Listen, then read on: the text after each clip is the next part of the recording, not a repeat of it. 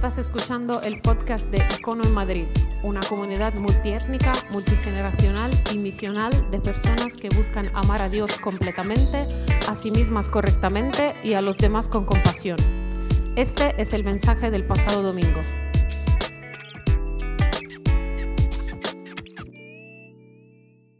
Estamos hoy en la cuarta parte de esta conversación que llamamos espiritualidad emocionalmente sagrada. La cuarta parte. Eso quiere decir que hemos hablado ya, hemos estado hablando de este tema por tres semanas. Si no lo has escuchado, puedes ir a internet, a iTunes, si eres de iPhone, o a otras plataformas de SoundCloud o otras plataformas y puedes escucharlo. Y, puedes bajarte en la página web, puedes bajarte las guías de conversación que te ayudan a meditar, te ayudan a procesar qué es lo que hablamos. Y la idea es que no se queda solo aquí en una charla en un chorro de 40 minutos o de 45 minutos de eh, aquí viene el chorro de palabras y vamos a entretenernos un rato, sino que sea al principio una conversación, primero contigo mismo, después con otras personas, pero que lo uses por la semana. Que, tus conversaciones de alguna manera se enfoquen en esto. ¿Para qué? Para que vuelvan a ti, transformen tu vida, pero también transformen a otros a tu alrededor. Ah, somos agentes de belleza, de, de luz, de transformación y lo que queremos ver es un mundo mejor, ¿ok? Así que puedes bajártelo y venir. Pero hoy vamos a hablar, hoy vamos a, pasar a, transicionar, a, hablar menos de la parte emocional y hablar más de la parte relacional. Hoy vamos a ver cómo se conectan esas dos ideas. Ah, y ah, simplemente para los que lo sepáis, si te interesa, la semana que viene terminamos esta serie. Así que no faltes, ¿ok? No faltes porque vamos a terminar duro. Y como siempre os digo, voy a tratar de poner chinchetas espirituales en vuestros asientos, ¿ok? No estamos aquí para sentirnos cómodos, estamos aquí para transformarnos. Ok, uh, pregunta, una pregunta muy sencilla. ¿Quién es de deportes individuales? ¿Alguien que le guste más los deportes individuales que los deportes colectivos? Deportes individuales, ok, ok, ok, deportes individuales. Deportes colectivos, ningún deporte. Alguien que no me guste, no me gustan los deportes, ok. A mí el único deporte que me gusta es, es Netflix, se llama Netflix, Netflix Ball, ok. No, eh, yo no sé, a mí me encantan los deportes, me gustan los deportes y hay deportes que me gusta jugar. Cuando era joven, allá hace algunos años, uh, no sé si lo veis, yo jugaba a voleibol. ¿A quién le gusta, ¿a quién le gusta el voleibol? Voleibol, ok, algún fan de voleibol. A mí me encanta el voleibol, es un deporte, porque mezcla perfectamente el deporte de individual y colectivo. Estás jugando con un equipo, pero no te tocas con el otro equipo, ¿verdad? Es un equipo, y me encantaba jugar, jugué dos años, pero tengo que reconocer que me, encanta, me gustan mucho más los deportes individuales, muchísimo más. Yo no sé si te pasa a ti, pero a mí mm, me gusta, por ejemplo, jugar a ping-pong. ¿Alguien que le gusta jugar a ping-pong, ping-pong en la sala? Sí, a alguien que le gusta jugar a ping-pong, ¿ok? Vamos a tener que hacer una competición de ping-pong algún día. Ah, me gusta, es como, yo no sé eh, si, es un poco egoísta lo que voy a decir o si es un poco, cuál es la razón, pero lo cierto es que los deportes individuales me gustan porque es como tú solo contra, contra eh, lo que sea, contra el contrincante o contra el deporte, pero es, eh, juegas al ajedrez y estás tú ahí concentrándote. Y vamos a ponerlo, y no tienes que cargar con nadie más, ¿ok?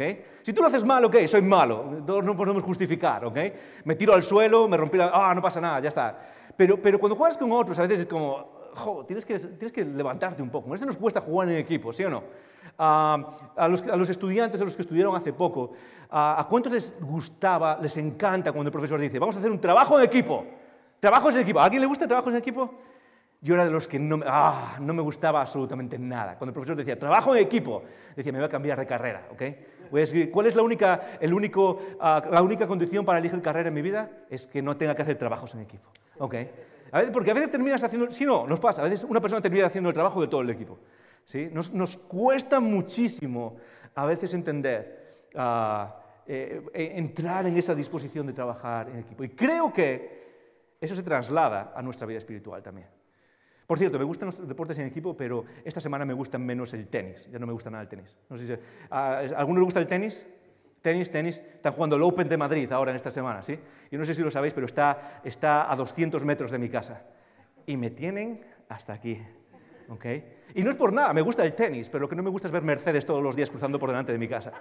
Es como, ¿me los tenéis que pasar por delante de la...? No, ¿ok? Ah, lo que quiero es que a veces en nuestra vida espiritual pasa algo parecido. Y lo que quiero llevarnos hoy es simplemente una idea, ¿ok?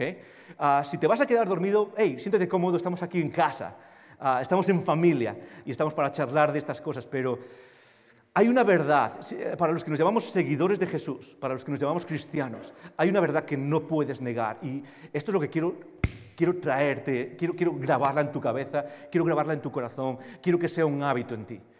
Pero hay hay una verdad que no puedes ah, dejar a un lado. No podemos. Si eres una persona más individualista y vivimos en una, vivimos en, una época muy individualista, donde se valora el individualismo, donde se valora la autonomía, el funcionar por uno mismo, hay una verdad que necesitas integrar en tu vida. ¿Por qué? Porque si no integras esta verdad en tu vida, si no luchas por esta verdad, es imposible tener una espiritualidad emocionalmente sana. Es imposible ah, conectar nuestro desarrollo espiritual como Jesús nos enseñó y nuestra vida de tal manera que refleje la belleza de Jesús. Es imposible. Hay una verdad que, necesitamos no solo interiorizar en nuestras cabezas, sino practicarla, esforzarla y luchar contra los instintos, individualistas que a veces nos llevan a no reflejar esta eh, eh, espiritualidad emocionalmente sana. Y esta es la verdad que quiero que nos llevemos hoy. Ah, ok, uno de los mejores indicadores de tu vida espiritual, uno de los mejores indicadores de tu vida espiritual es cómo te relacionas con los demás. Es así de sencillo. Es una de las mejores cosas que puedes observar para, ver tu, ah, desarrollo espiritual, para ver cómo creces espiritualmente, para ver ah, ah, cómo estás dejándote guiar por Dios o no. No es cuánto sabes de este libro, y lo vuelvo a repetir y lo repetiré hasta el día que Dios me llama a su presencia. No es cuánto sabes, cuánto puedes citar de este libro. No, no es cuántas convicciones tienes claras. todo esto es importante, es muy importante leer este libro por cierto, si no lo haces, léelo, ¿ok? Lee la Biblia, es muy importante. Pero lo que más me llama la atención es que muchos de nosotros, quizás en esta sala, te llamas cristiano, te llamas cristiana, dices, sí, sí, yo sigo a Jesús, yo creo en Jesús, yo creo en Dios, yo creo que hay una vida futura, yo creo que vamos a ir al cielo, todas estas cosas, pero luego nuestra vida es un desastre. Nuestra vida relacional es un desastre no sabemos cómo hacer amigos, no sabemos cómo mantener amigos y no lo voy a hacer, pero déjame simplemente poner una nota de pie de página. Hombres, los hombres hoy no tenemos ni idea de cómo vivir socialmente. De, hecho, la mayoría de las cosas que escucho cuando hablamos de familias y de, y de, problemas familiares, y esto lo he vivido tanto cosas que escucho de otras personas como en consejería, en Estados Unidos, en Centroamérica y aquí, eh, cada vez me doy más cuenta que muchos de los problemas, y esto no es para echarnos la culpa, pero es así la verdad, es el problema que tenemos los hombres para relacionarnos. El problema que tenemos los hombres para entrar en una relación quizás de amistad, una relación íntima, para tener... No te voy a pedir que levantes la mano, pero sobre todo para los hombres, me voy a enfocar un poco en los hombres, ¿ok? Voy a, meter un poco el dedo en, el ojo de los hombres, ¿ok? ¿Cuántos amigos íntimos tienes? No levantes la mano, no contestes, piénsalo por un segundo. ¿Cuántos amigos tienes? ¿Con cuánta gente podrías compartir lo, peor de ti mismo? ¿Con cuánta gente puedes sentarte y decir, estoy luchando con esto y no se me ocurre contárselo a nadie más, pero puedo contárselo a estas dos, tres, cinco personas? Estadísticas, ¿sabes qué es lo que dicen? Que la mayoría de los hombres en el mundo noratlántico, en el mundo postmoderno occidental, tienen cero. Cero. Y quizás tú estás ahí. Quizás tú si pasas ahora mismo por un momento difícil, tienes cero personas a las que digas, ¿a quién le cuento esto? ¿A quién voy? Y eso estropea familias, eso estropea iglesias, eso estropea comunidades y eso estropea nuestra propia vida. Una de las medidas más importantes que tenemos de nuestra vida espiritual, de cómo Dios nos está transformando, es cómo manejamos las relaciones cómo me relaciono con otras personas, cómo soy capaz de crecer relacionalmente. Y lo que quiero llevarte es a una cosa sola.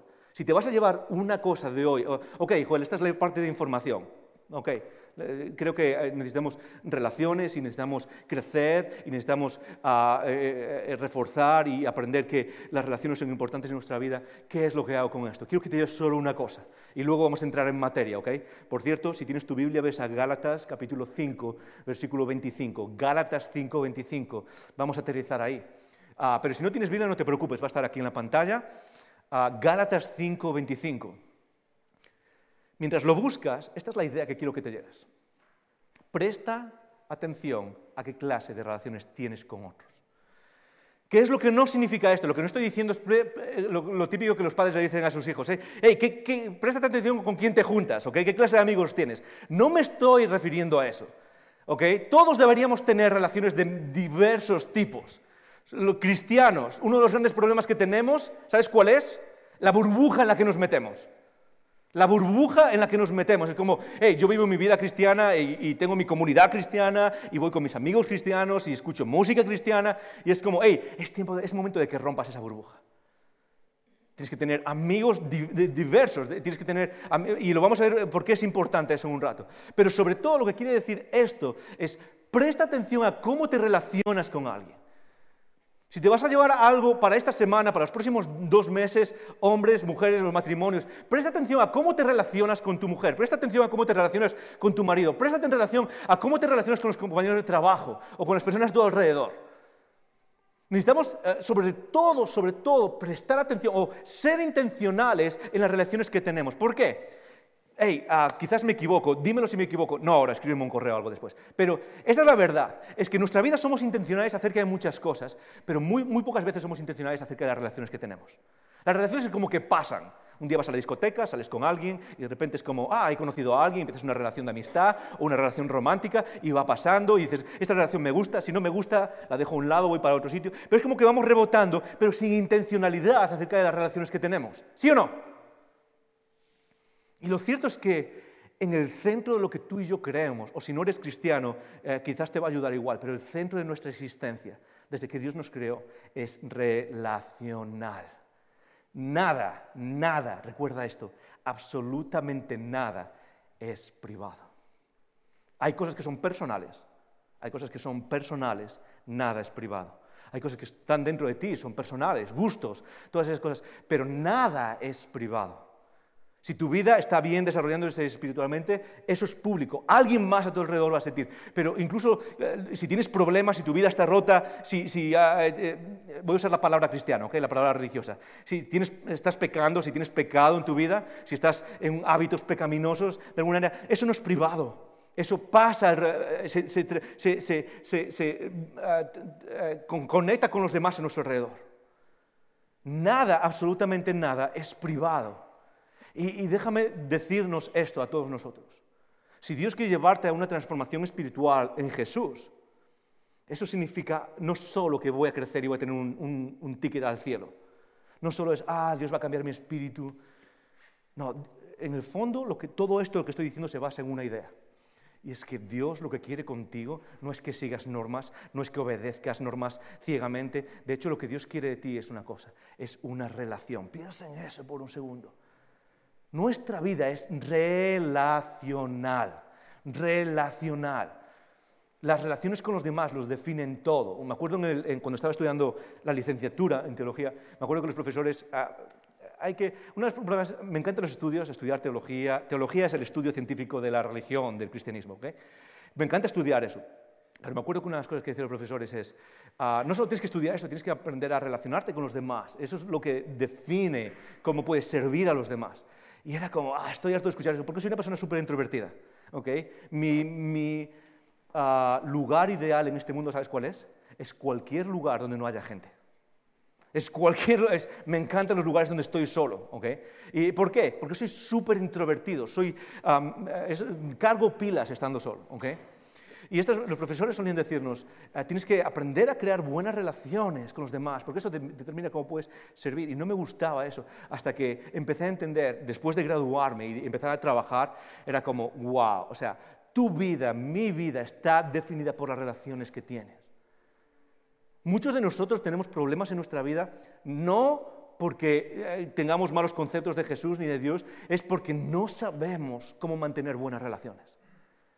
Y la Biblia nos ayuda a entender. Lo primero que tienes que hacer es, entender que no es una opción. Vivir relacionalmente en comunidad no es una opción. Lo que estás haciendo ahora, por cierto, no estás escuchando, estás haciendo algo ahora mismo, ¿ok? No estás sentado solo en una silla atendiendo a las palabras, estás haciendo algo. Lo que estamos es siendo comunidad. Esto no es una opción.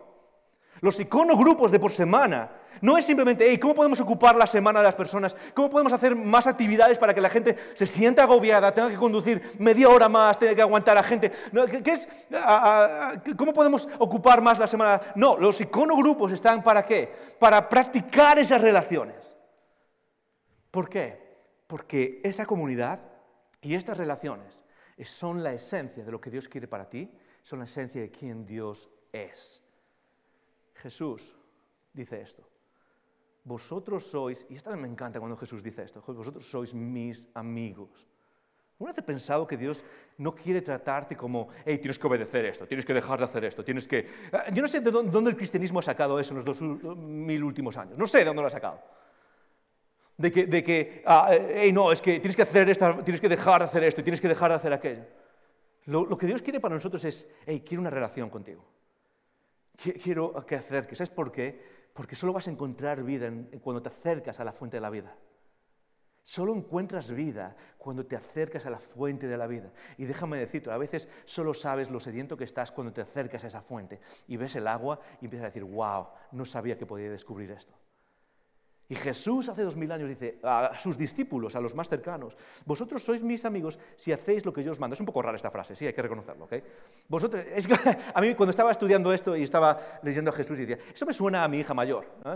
¿Sí o no? A los que tenéis hijos pequeños eso suena. Mi hija mayor es como, voy a jugar con las otras dos, sí, son mis mejores amigas, pero yo mando, ¿ok? Tú vas a hacer esto, tú vas a hacer aquello, sois mis amigos, sí, pero tú vas, es como que vosotros sois mis amigos si hacéis lo que yo quiero. Mm, mm, mm. Es lo que está diciendo, no, es como que Jesús está diciendo mucho más, ¿ok? Jesús lo que está diciendo es, quiero tener una relación contigo, y luego sigue diciendo, va a explicarlo, ¿ok? Porque Jesús ah, es como que les puede decir, hey Jesús, esa definición, vosotros sois mis amigos si hacéis lo que yo os mando, es casi la definición de esclavitud, ¿sí o no? Es como la definición de servidumbre. Y luego va a decir, no, no, no, para un segundo, dice Jesús. Ya nos llamo siervos, ¿ok? No, no es de eso lo que estoy hablando porque el siervo no sabe lo que hace su señor. Y lo que está explicando es básicamente algo que todos sabemos. ¿ok? Cuando alguien es siervo, es tú vas y haces y da igual. La diferencia está en que cuando tenemos una relación con Dios, Dios nos trata como sus hijos, como sus amigos, y nos explica, no trata de que obedezcamos, quiero que obedezcas ciegamente. Ah, yo no sé de dónde ha sacado la historia del cristianismo esa idea. Quiero que obedezcas. Seguir a Jesús es una fe ciega. No existe nada menos ciego que seguir a Jesús. De hecho, cuando Jesús nos invita a seguir, lo que habla es de, eh, ahora por fin estáis despiertos. Ahora por fin vais a ver qué es lo que significa seguir, creer en Dios. Ah, el, siervo no sabe lo que hace, pero os he llamado amigos, os he llamado amigos. ¿Por qué os llamo amigos? Porque os he dado a conocer todo lo que oí de mi Padre. ¿Qué quiere decir eso? Muy fácil. Eh, quiero tener una relación contigo y tú sabes todo lo que yo sé ahora, te toca decidir a ti. ¿Por qué? Porque quiero que tengamos una relación de voluntaria quiero que tú decidas si quieres estar conmigo, conocerme, conocerme. Y esto es la esencia de lo que Dios quiere con nosotros, es relacional. Es relacional. Me gustaría que pudiésemos entender eso, que pudiésemos entender el peso que tiene nuestra vida relacional. De hecho, hay una expresión, hay una palabra en el cristianismo que usamos que nos cuesta mucho, es esta palabra. Trinidad. ¿Alguien le suena esta palabra? Trinidad, ¿ok? La Santa Trinidad, ¿ok? Es lo que es Padre, Hijo, Espíritu Santo. Es lo que El cristianismo habla de que Dios en esencia, esto es una palabra complicada, ¿ok? Yo no sé si has tratado de explicarle a alguien qué es la Trinidad. Yo a veces he tratado de explicarle a alguien qué es la Trinidad y me ha dado vuelta a los ojos, ¿ok? Y al final hemos terminado tomando cervezas porque ninguno nos entera de qué es la Trinidad. Pero la Trinidad es una de las doctrinas en la Biblia. ¿Y qué quiere decir eso? Básicamente que en la Biblia se nos enseña que hay un Dios el Padre, y es esa idea general de Dios lejos que, ah, ah, tenemos básicamente todos. cuando alguien dice soy espiritual pero no religioso es porque creo que hay algo, se está refiriendo a ese Dios el Padre. Pero luego viene Jesús y hace algo increíble, es como, ok, Dios, le puedes leer por ejemplo Juan 8. Jesús es Dios también de alguna manera. Y luego viene el Espíritu Santo después, y también es Dios y es distinto que los demás. Entonces, hay una unidad en la Trinidad. Dios es uno. Dios es uno. Pero en la esencia de Dios, lo que quiere decir esto, aparte de todo lo que no podemos entender, lo que quiere decir esto es que en su esencia Dios es relacional es que por la eternidad y hasta la eternidad, aunque Dios es uno y no tenemos ni idea de lo que eso significa, Dios es tres, es relacional, una relación íntima, es una relación completa, una relación sin barreras entre Dios Padre, Dios Hijo y Dios el Espíritu Santo. Y viven en relación. Por eso nuestra esencia es relacional, porque la esencia del universo es relacional, porque todo está en relación. Todo, eh, a los que nos gusta, a los que nos gusta un poco la espiritualidad ah, oriental y todas estas ideas, tú sabes que todo está en relación, todo está conectado. Y lo que nos está diciendo el cristianismo, Jesús lo que nos dice es, la esencia de Dios mismo es relacional, por eso quiere tener una relación contigo. Génesis, en el principio, ¿qué fue lo que hizo Dios? Creó Dios los cielos y la tierra. Y de repente Dios empieza a crear todo. Y conoces la historia del, Génesis, ¿sí o no? Y de repente Dios empieza a decir, esto es bueno, esto es bueno, la luz es buena, el mar es bueno. ¿Y qué es lo que dice? voy a crear al hombre. ¿Y crea al hombre qué es lo que dice? Esto no es bueno. ¿Y qué? Hay una frase en Génesis 2 que dice, no es bueno que el hombre esté, ¿qué? Solo. Solo. Hey, yo no sé dónde estás, pero quizás a, lo mejor la iglesia te ha herido, a lo mejor al cristianismo te parece, no sé, te, ha hecho daño, y a mí me lo ha hecho daño muchas veces. Y quizás tu tendencia es a aislarte. Me voy a quedar en casa, no quiero ver a los demás. O quizás tú eres de los introvertidos, yo soy muy introvertido, ¿ok? Tenemos que hacer un esfuerzo si queremos crecer espiritualmente en entender mi vida relacional no es una opción. No es una opción. Cómo te relacionas con los demás, cómo te eh, involucras en la comunidad, cómo vivimos relacionalmente, no es una opción. ¿Por qué? Porque está en la esencia de quién es Dios mismo. ¿Estás conmigo? ¿Estás conmigo? Gálatas capítulo 5, empieza así, 25. Si hemos llegado a vivir por el Espíritu, andemos también por el Espíritu. Es una carta que Pablo escribe Gálatas. Y Gálatas es una de esas cartas, me encanta porque es, es, una carta que es rara, es difícil de entender, habla de la ley y del espíritu y de estas cosas. Básicamente Gálatas es, cómo conseguimos vida en nuestra santificación. ¿ok? Y en una de estas frases lo que habla es de la espiritualidad. Si hemos llegado a vivir por el espíritu, ¿qué es lo que dice Pablo? Hey gente, no, vives, no, no consigues vida por lo que haces. Consigues vida, ¿por qué? Porque el Espíritu de Dios viene y te da vida. Es así de sencillo. No, consigues vida por lo que hacemos una y otra vez, sino porque el Espíritu de Dios viene y te da vida. Y luego dice, andemos también, andar es, compórtate, vive, es lo que haces en el día a día. Vive, ¿por qué? Por el Espíritu también. déjate guiar por el Espíritu. Voy a tratar de explicar esto, porque esto es una de esas cosas cristianas que a veces nos cuesta. ¿Qué significa guiar por el Espíritu? Es básicamente dejar que Dios mismo te guíe, igual que si ahora Dios te está hablando y tú estás sintiendo, ok, yo creo que Dios me está de verdad hablando y está transformando mi forma de ver a Jesús. Eso es el Espíritu hablándote. Y de igual manera, si ya somos cristianos desde hace 10 años o 20 años o 30 años, el Espíritu nos guía para conseguir esa vida, para transformarnos. Ahora, esto es lo interesante, es que cuando leemos cosas como esta, muchos de nosotros pensamos, hey, Joel, ah, sí, seguramente lo que va a decir después es algo así como, y tienes que orar mucho, o tienes que tener tu tiempo devocional solo, ¿sí o no? Es como, vive por el Espíritu, ¿cuál es la marca del Espíritu? ¿Cuál es la marca de vivir por el Espíritu? Seguramente la marca de vivir por el Espíritu es, ah, tengo que tener mi tiempo de oración, o tengo meditación, o tengo que estar solo, que es la característica de muchas de las religiones que al final son psicologías antiguas. Ah, yo no sé si te llama la atención el budismo, por ejemplo. El budismo es una psicología antigua, ¿ok? Y lo que hace eso básicamente es, tienes que meditar, es, todo es acerca de mí, mí, mí, yo, yo, yo, y cómo me ilumino yo, y cómo hago yo, y todo es acerca de mí, mí, mí, y yo, yo, o qué es lo que hago. La siguiente frase de Pablo, espero que lo, que haga, rompe completamente qué significa una vida espiritual. ¿Dónde está la marca de una vida espiritual? Y de repente dice esto. Gálatas a... 5.26. No, no nos hagamos vanagloriosos, provocándonos unos a otros, envidiándonos unos a otros. Ok, vamos a explicar eso en un rato. Pero lo que está diciendo básicamente es, la marca del Espíritu está en cómo vives con otras personas. ¿Y sabes qué? Vamos a ser honestos.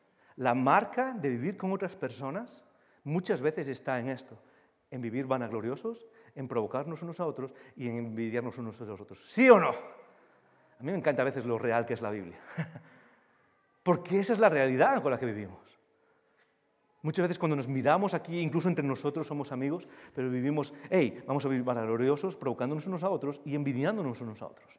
Ok, tres palabras y son las tres marcas de cómo se rompe una relación. Okay?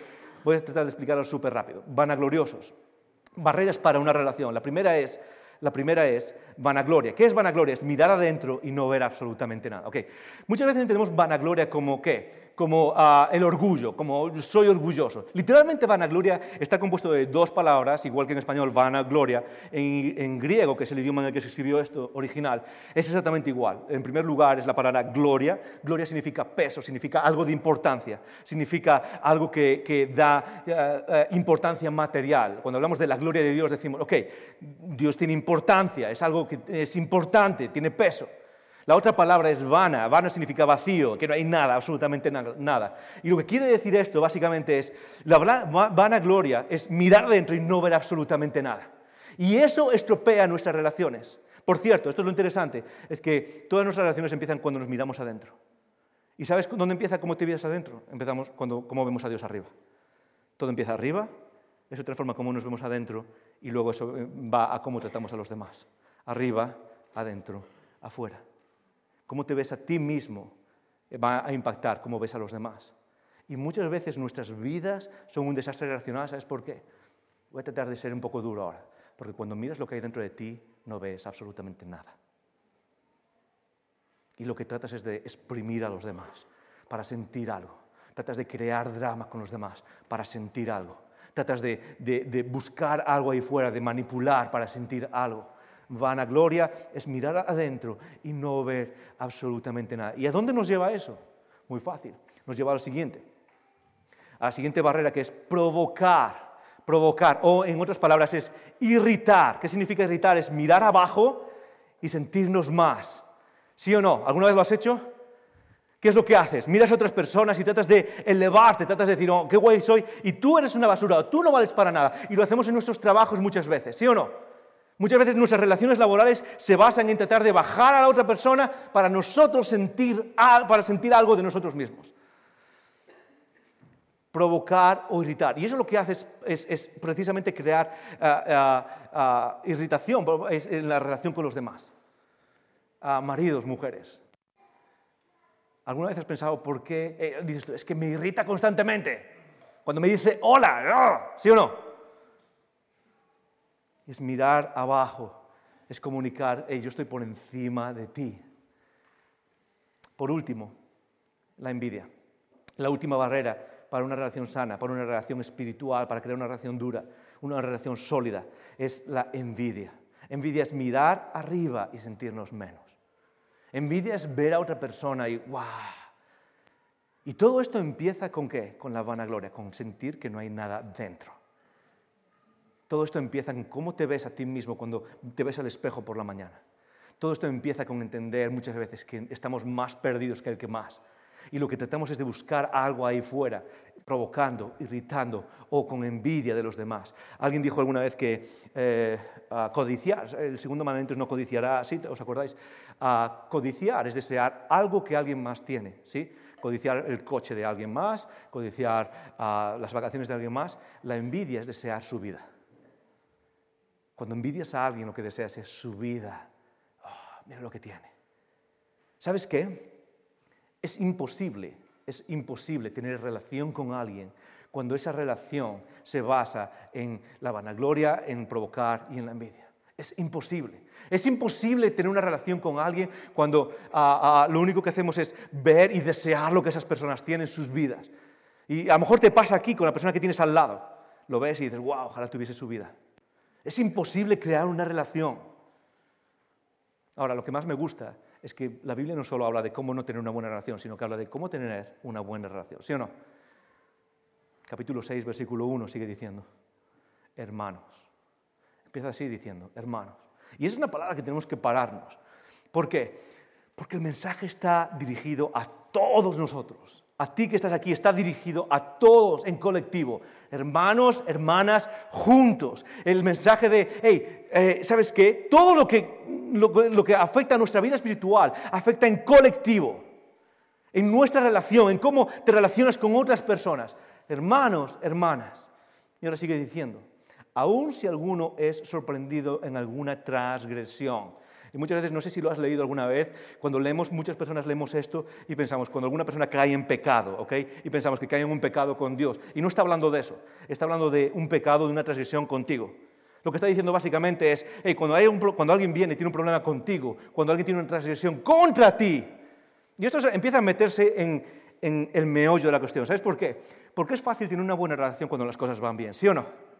Es muy fácil tener una buena relación con alguien cuando las cosas van bien.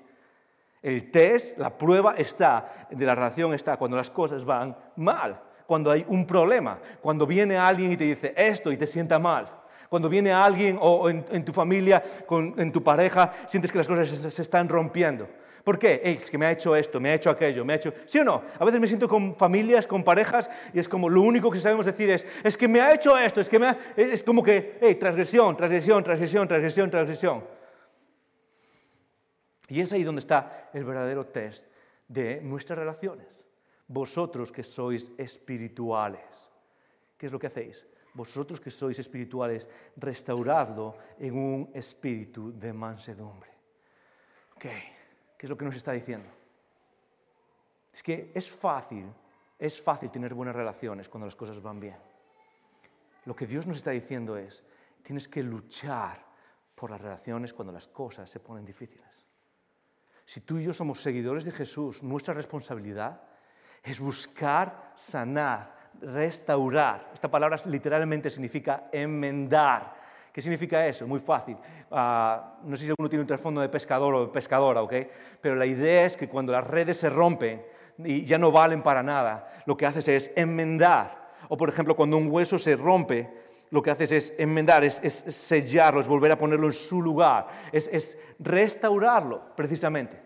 Es algo que ya no es útil, algo que ya no vale para nada. Vuelves a darle utilidad, es lo que está diciendo. Restáuralo. Te voy a hacer una pregunta. Cuando tienes un problema con alguien, cuando tienes un problema con un amigo, cuando tienes un problema con tu familia, con tu mujer, ah, con tus padres, ok, quizás tienes un problema, ¿cuál es tu primera reacción? ¿Cuál es tu primera reacción? Porque la mía muchas veces es, ok, ahí se pueden quedar. La Biblia nos dice, la actitud, la primera pregunta es, ¿cómo puedo restaurar esto? ¿Cómo puedo restaurar esto? Hey, ¿Sabes? Eh, ¿Crees que estás creciendo espiritualmente? ¿Te crees una persona espiritual? Sí. La primera pregunta que nos hacemos cuando hay una relación rota, quizás en tu trabajo, con alguien, con cualquier ser humano con el que te encuentres, la primera pregunta es, ¿cómo puedo restaurar esto? ¿Qué es lo que yo puedo hacer para restaurar esto? Tengo un problema con mi mujer, ok, todos tenemos problemas. Tengo un problema con mi marido, todos tenemos problemas. La pregunta aquí no es, hey, ¿quién tiene la culpa? No es esa la pregunta. La, cuestión aquí no es, hey, ¿sabes qué? Es que yo tengo la razón de todo. la cuestión es, ¿cómo puedo restaurar esto?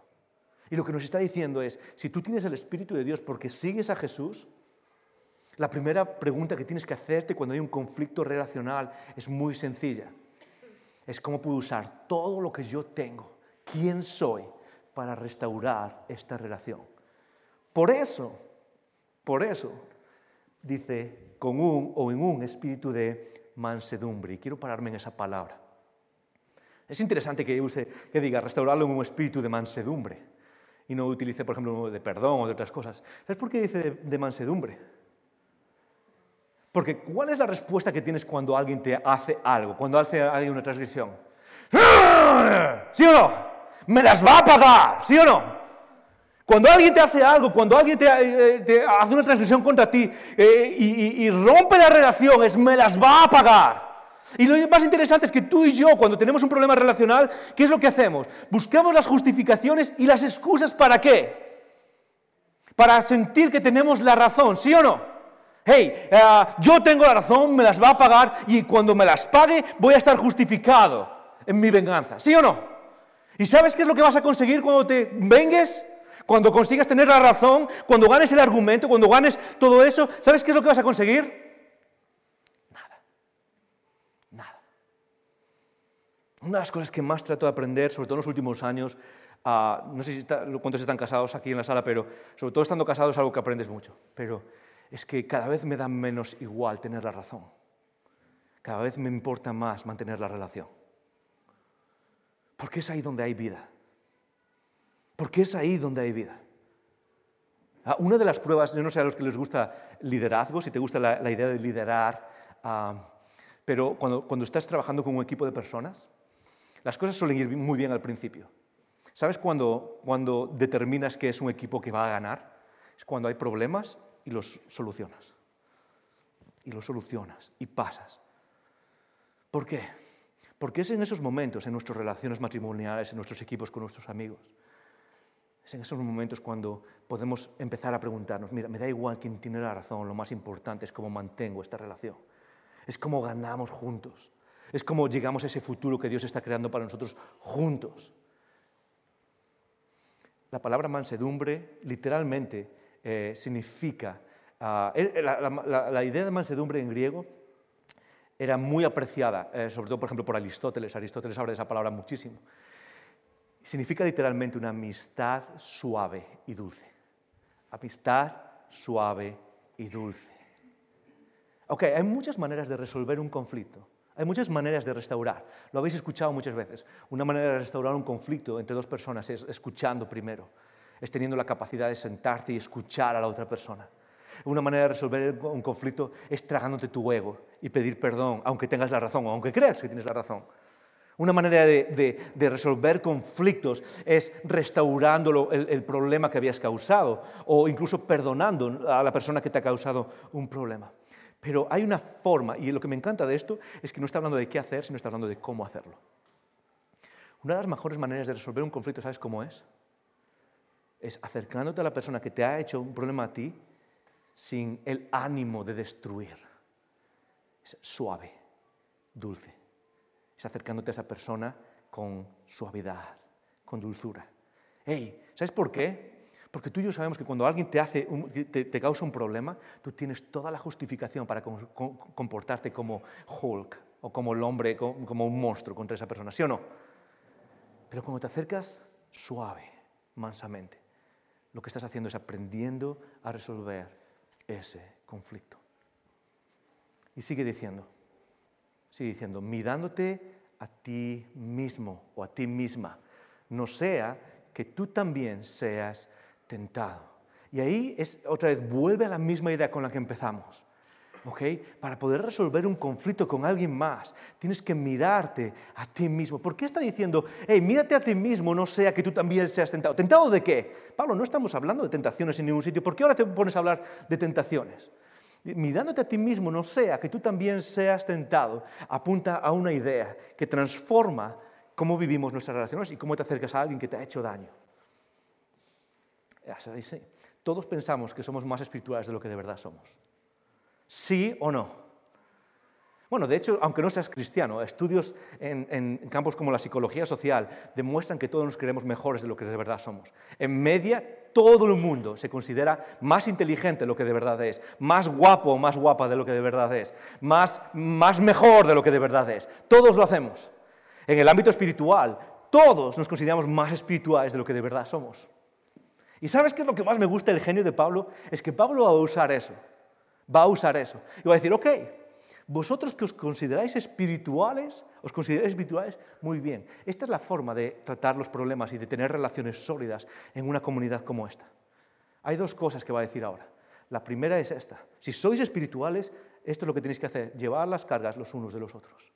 Muy fácil. ¿Sí o no? Hey, ¿Te crees espiritual? Ok, genial. Todos nos creemos más espirituales. Tú eres tentado por la visión de que eres más espiritual de ti mismo. Muy fácil. Lleva la carga los unos de los otros.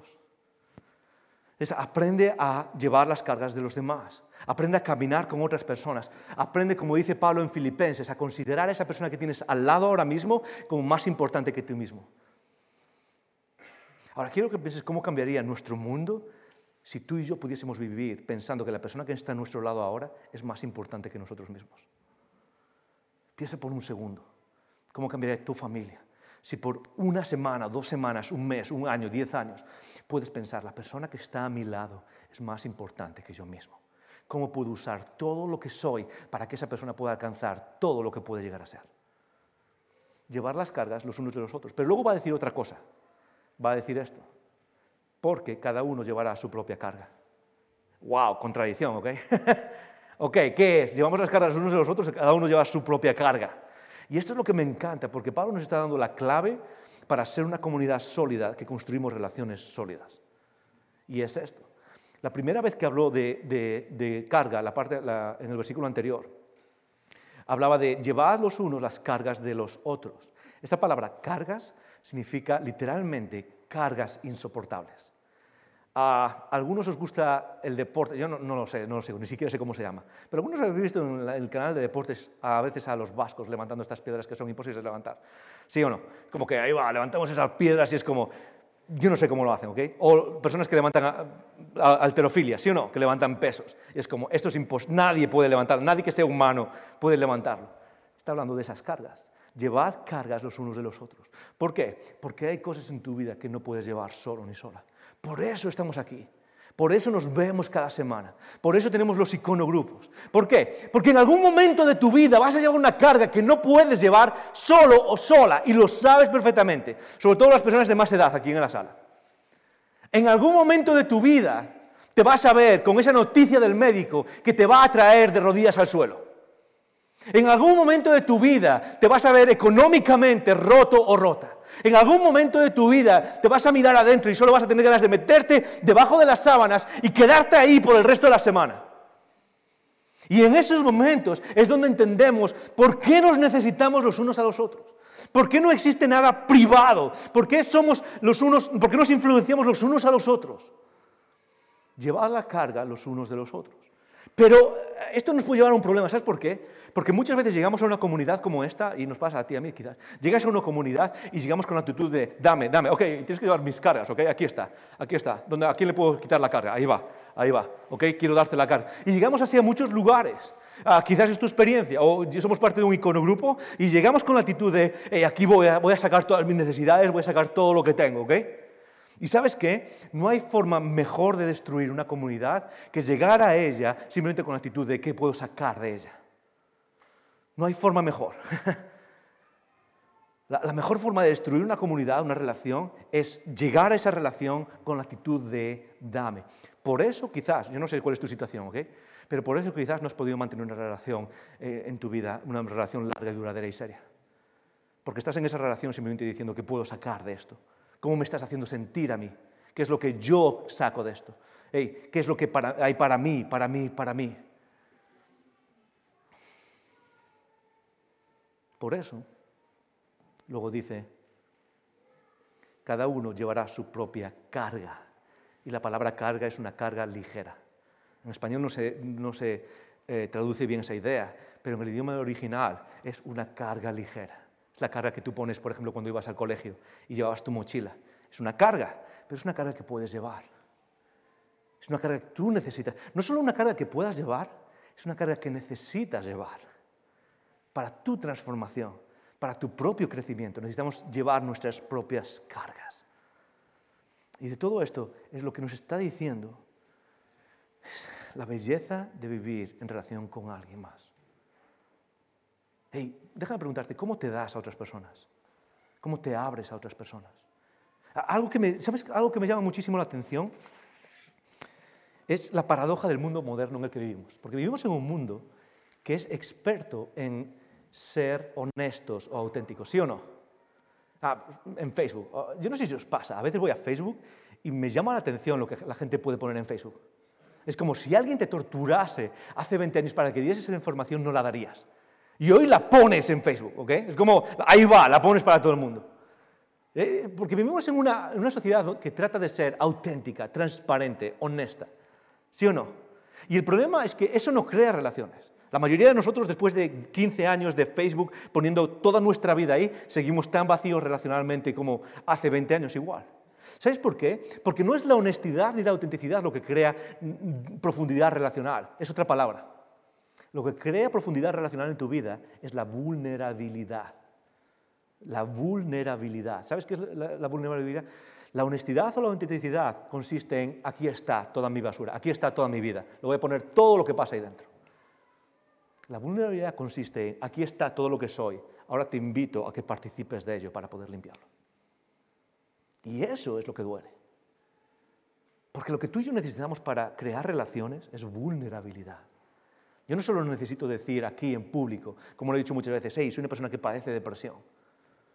Lo que necesito es invitarte a que puedas hablar en mi vida acerca de eso. tener conversaciones duras.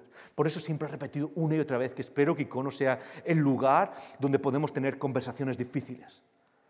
Donde puedes sentarte con alguien y con mansedumbre, con dulzura, podemos mirarnos y hablar en la vulnerabilidad de nuestras vidas. ¿Por qué?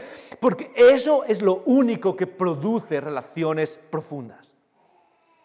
Hey, matrimonios en la sala, o relaciones, o parejas. ¿Queréis tener una buena relación? Deja de ser auténtico o auténtica, empieza a ser vulnerable. Empieza a sacar lo peor de ti mismo y empieza a aceptar que alguien más puede hablar y tocar esa parte de tu vida.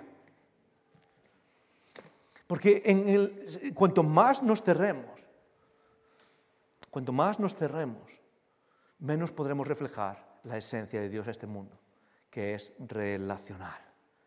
Hey, tres cosas voy a dejar contigo, ¿ok? ¿Me permite súper rápido tres cosas? Tres ideas.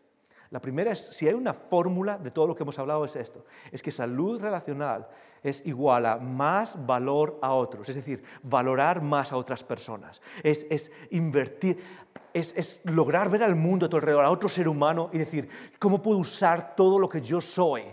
para invertirlo en ti, en otras personas. Y eso no solo lo hacen líderes o pastores o quien sea, o quien sea. Eso todos tenemos el poder de hacerlo. Todos tenemos el poder de invertir lo que Dios nos ha dado en alguien más. Y en lugar de invertir, muchas veces nuestro pensamiento es, de eh, la economía moderna, ¿ok? Es, si yo voy a poner algo es porque voy a sacar algo más en retorno, ¿sí o no? La salud relacional consiste en valorar, consiste en valorar más a otros y menos a uno mismo. Y menos a uno mismo. Y esto solo es posible, solo es posible si el espíritu de aquel que se entregó a sí mismo está en ti. ¿Por qué? Porque si no, lo único que vas a buscar es tu supervivencia, sobrevivir constantemente. Y sabes qué? Cuando, cuando vives en modo sobrevivir, es imposible tener una relación sana. Número dos, presta atención a, cómo te relacionas con otras personas. Hey, mm, eh, reto para nosotros como comunidad. Mi reto, lo único que quiero es que crezcamos, que maduremos relacionalmente y emocionalmente. Para eso el primer paso es prestar atención a cómo nos relacionamos con los demás. ¿Eres una persona que se cierra? ¿Eres una persona defensiva normalmente? Quizás cuando empiezas a verte en tus patrones de relación con los demás, vas a empezar a notar que eres reactivo o reactiva, que constantemente estás saltando, que constantemente estás saltando. ¿qué, patrón de, relación tienes con los demás? ¿Eres dominante? hay personas que cada relación que entran trata de ser el tipo A que controla la relación. Aquí se va a hacer lo que yo digo y cuando yo digo y como yo digo. Y si no, me voy a otro, a otro lugar. ¿Qué tipo de relación tienes con los demás? Y en tercer lugar, esta es la, tercera idea, practica humildad. ¿Qué es la humildad? La humildad no es pensar de menos, eh, no es pensar que uno es menos, no es pensar menos de uno mismo, es pensar menos en uno mismo. El reto es empezar a pensar menos en uno mismo y empezar a pensar más en los demás, en los que están a mi alrededor. Es empezar a pensar menos en cómo yo me siento y quizás cómo se sienten los demás. Lo que estoy diciendo suena quizás a, utopía, ¿ok? Pero eso es lo que me gusta de Jesús. Es que nos llama a algo radicalmente distinto. Nos llama a algo radicalmente distinto. La semana que viene vamos a terminar diciendo qué es. ¿ok? Oras conmigo y terminamos. Gracias por escuchar estos recursos. Esperamos que te haya retado y motivado a vivir arriba, adentro y afuera. Recuerda que para conversar sobre estas ideas puedes participar en un icono grupo. Para más información puedes escribir a conecta.icono.gmail.com.